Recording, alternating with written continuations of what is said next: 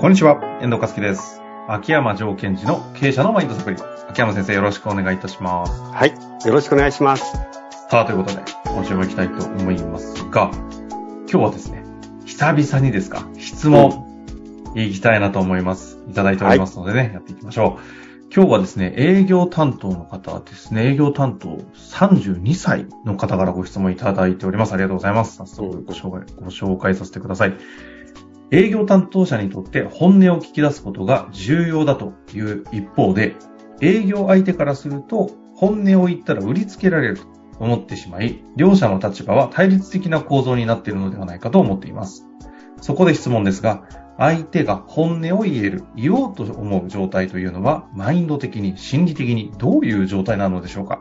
教授、お願いいたします。はい。ありがとうございます。いや、まずね、この質問を見たときに、もう鋭いなと思ったんですよ。対立的な構造うんですか、うん。まあでも、これ売り買いってそうですよね。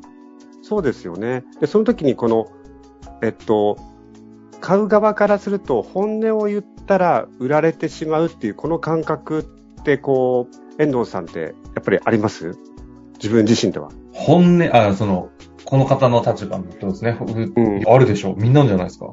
ですよね。はい。あります私もすごい、あの、経験があるのは、こう、ある営業の方が私のとこ来て、こう、いきなり、なんか、秋山さん、困ってることは何、何ですか？とか言われたんですよ。唐突に？まあまあね、挨拶の後に、私はい広報とかやった時があったのでね、会社で。え、困ってることを俺が言って、君はどうせ裏に持ってる商品を売ってくるんでしょっていう感覚がすごいあったんですよね。ああ、性格悪いですね。うがった見方してたんですね。だっていきなり困ってることは何ですかって、なぜまずは私があなたに困ってることを言わなくちゃいけないんまだあでも確かにそう思いますよね。そう思わせないで、でも、それを言ってもらわないと、うん。あえて言うなら売れないじゃないですかっていうところは、まさにこの方の質問だと思うので、焦点ですよね、この本音。そうですね。そう。じゃあ、という時に、まず、あの、まあ、本音は何かというと、後でお話をしたいんですが、まずね、本音を言ってもらえる状態ってどういう状態ですかという、ここを見たいんですけども、逆に本音を言えないとはいはい。いうのは、どういうことか、何かを警戒してるわけじゃないですか。あまあ、いわゆるラポールがまだ生まれていないという。あ、はい、はい。じゃあ、営業の場面におけるラポールが生まれていくためにはどういうことが重要かというと、うん。うん、まず、本音を言ってもらってる状態何かというと、まず、えっと、攻撃されてないという安心感ですよね。一ほうほう歩目は。じゃあ、営業における、、営営業における攻撃されてない安心感ってどういうことかっていうのはさっき言った売りつけられないってことですよね。うんうんうん。まずね、うん。確かに。売りつけられない。営業においての攻撃されない安心感ね。確かにそうですね。あとは、こんなのが欲しいとバレたら、は恥ずかしいとかっていうのもない。ああ。え、だえ、ど、例えば？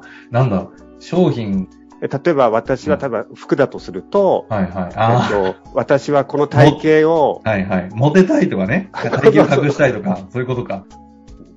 でそういうのを言ったら、か、確かにそうね。っていう安心感。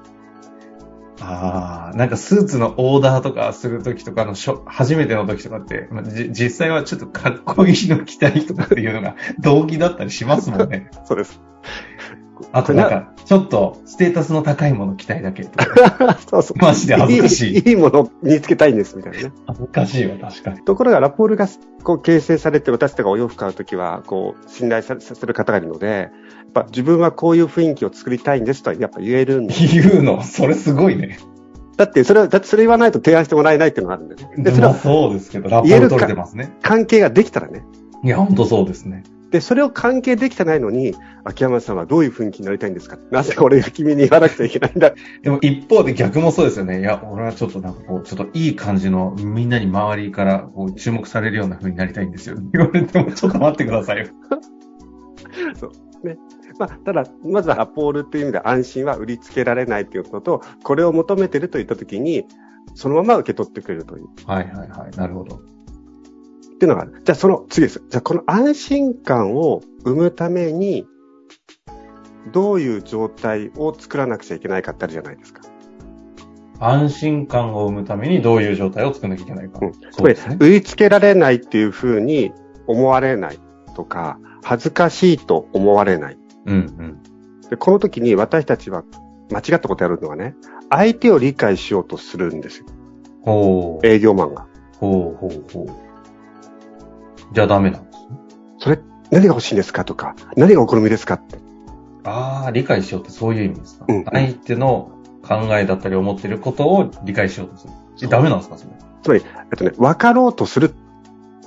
一生懸命分かろうとすると、こう、内面を、こう、観察されてる気がします。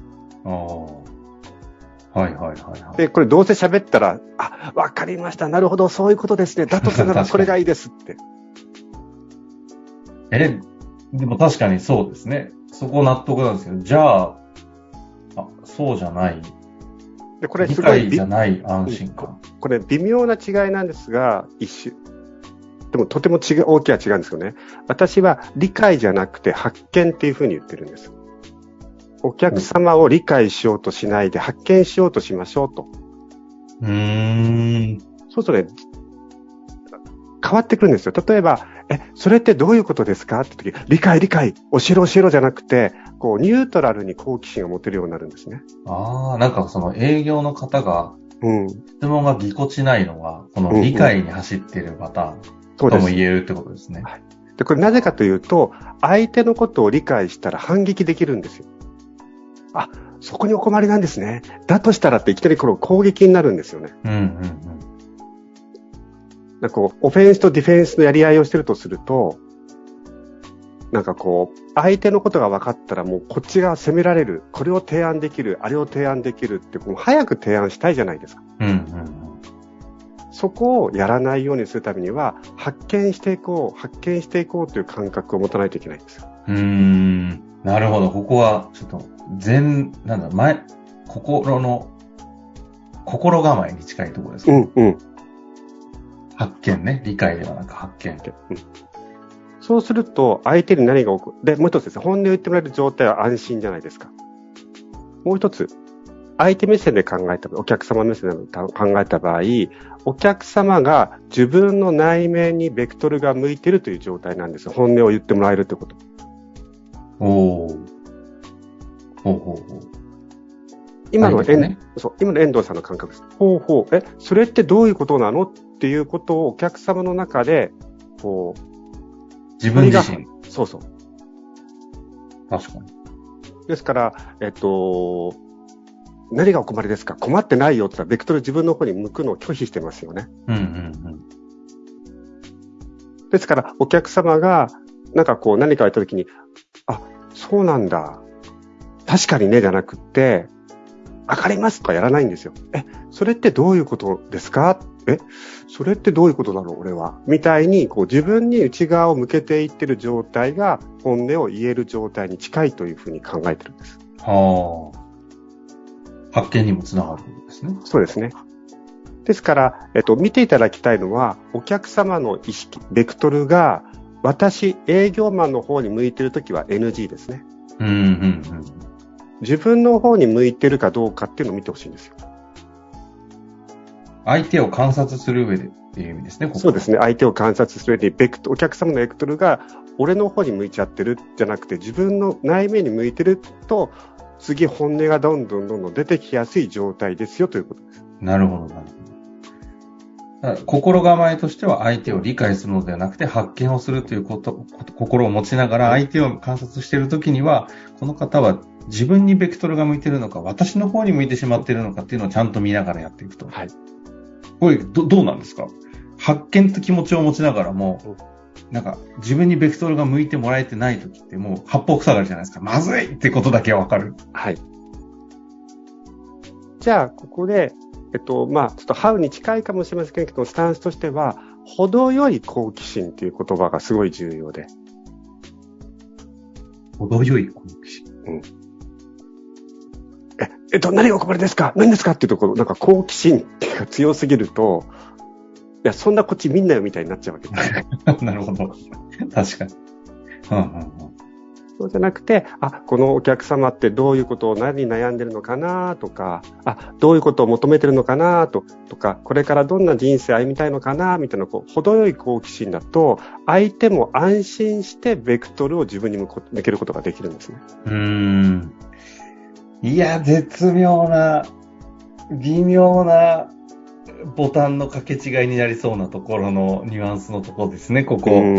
程よい好奇心。これ以上行くと、程よい好奇心って何ですかと聞きたくなりますけど、ちょっといき、ちょっとだけ聞いてもいいですか？程よい好奇心は、ナチュラルに、あ相手がですよ、自分の方を向きたくなるような感覚をつかむってことです、ね。難しい。えっと、わかえっとね、体感覚で言うとですよ。はい。腕があった時にギュッと握られてるわけじゃなくて、程よく、こう、握手もグーじゃなくて、程よい握手ってあるじゃないですか。ああ、感覚としての話ですね。うん。ああ、はあ、はあ。人間は感覚を感じていく生き物じゃないですか。身体感覚でいくと、うん、もう一度いいですか、かこう強く握られすぎてなくて、心地よい状態で握られてる感じですよね。心地よい状態で握られてる。なるほど。で、さっき言った、うん、いや、それは難しいですねって言ってしまいましたけど、ナチュラルでど、うん、どういう表現でしたっけ？ナチュラルに、こう、程よい好奇心の話？そうです。うん。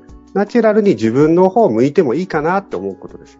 ああ、そうか。だから、心地よい状態で握られてる結果、ナチュラルに自分の方を見てもいいかなっていうのは確かに繋がってきます、ね、自分のことなんか内面考えてもいいかなみたいな。ああ、なるほどね。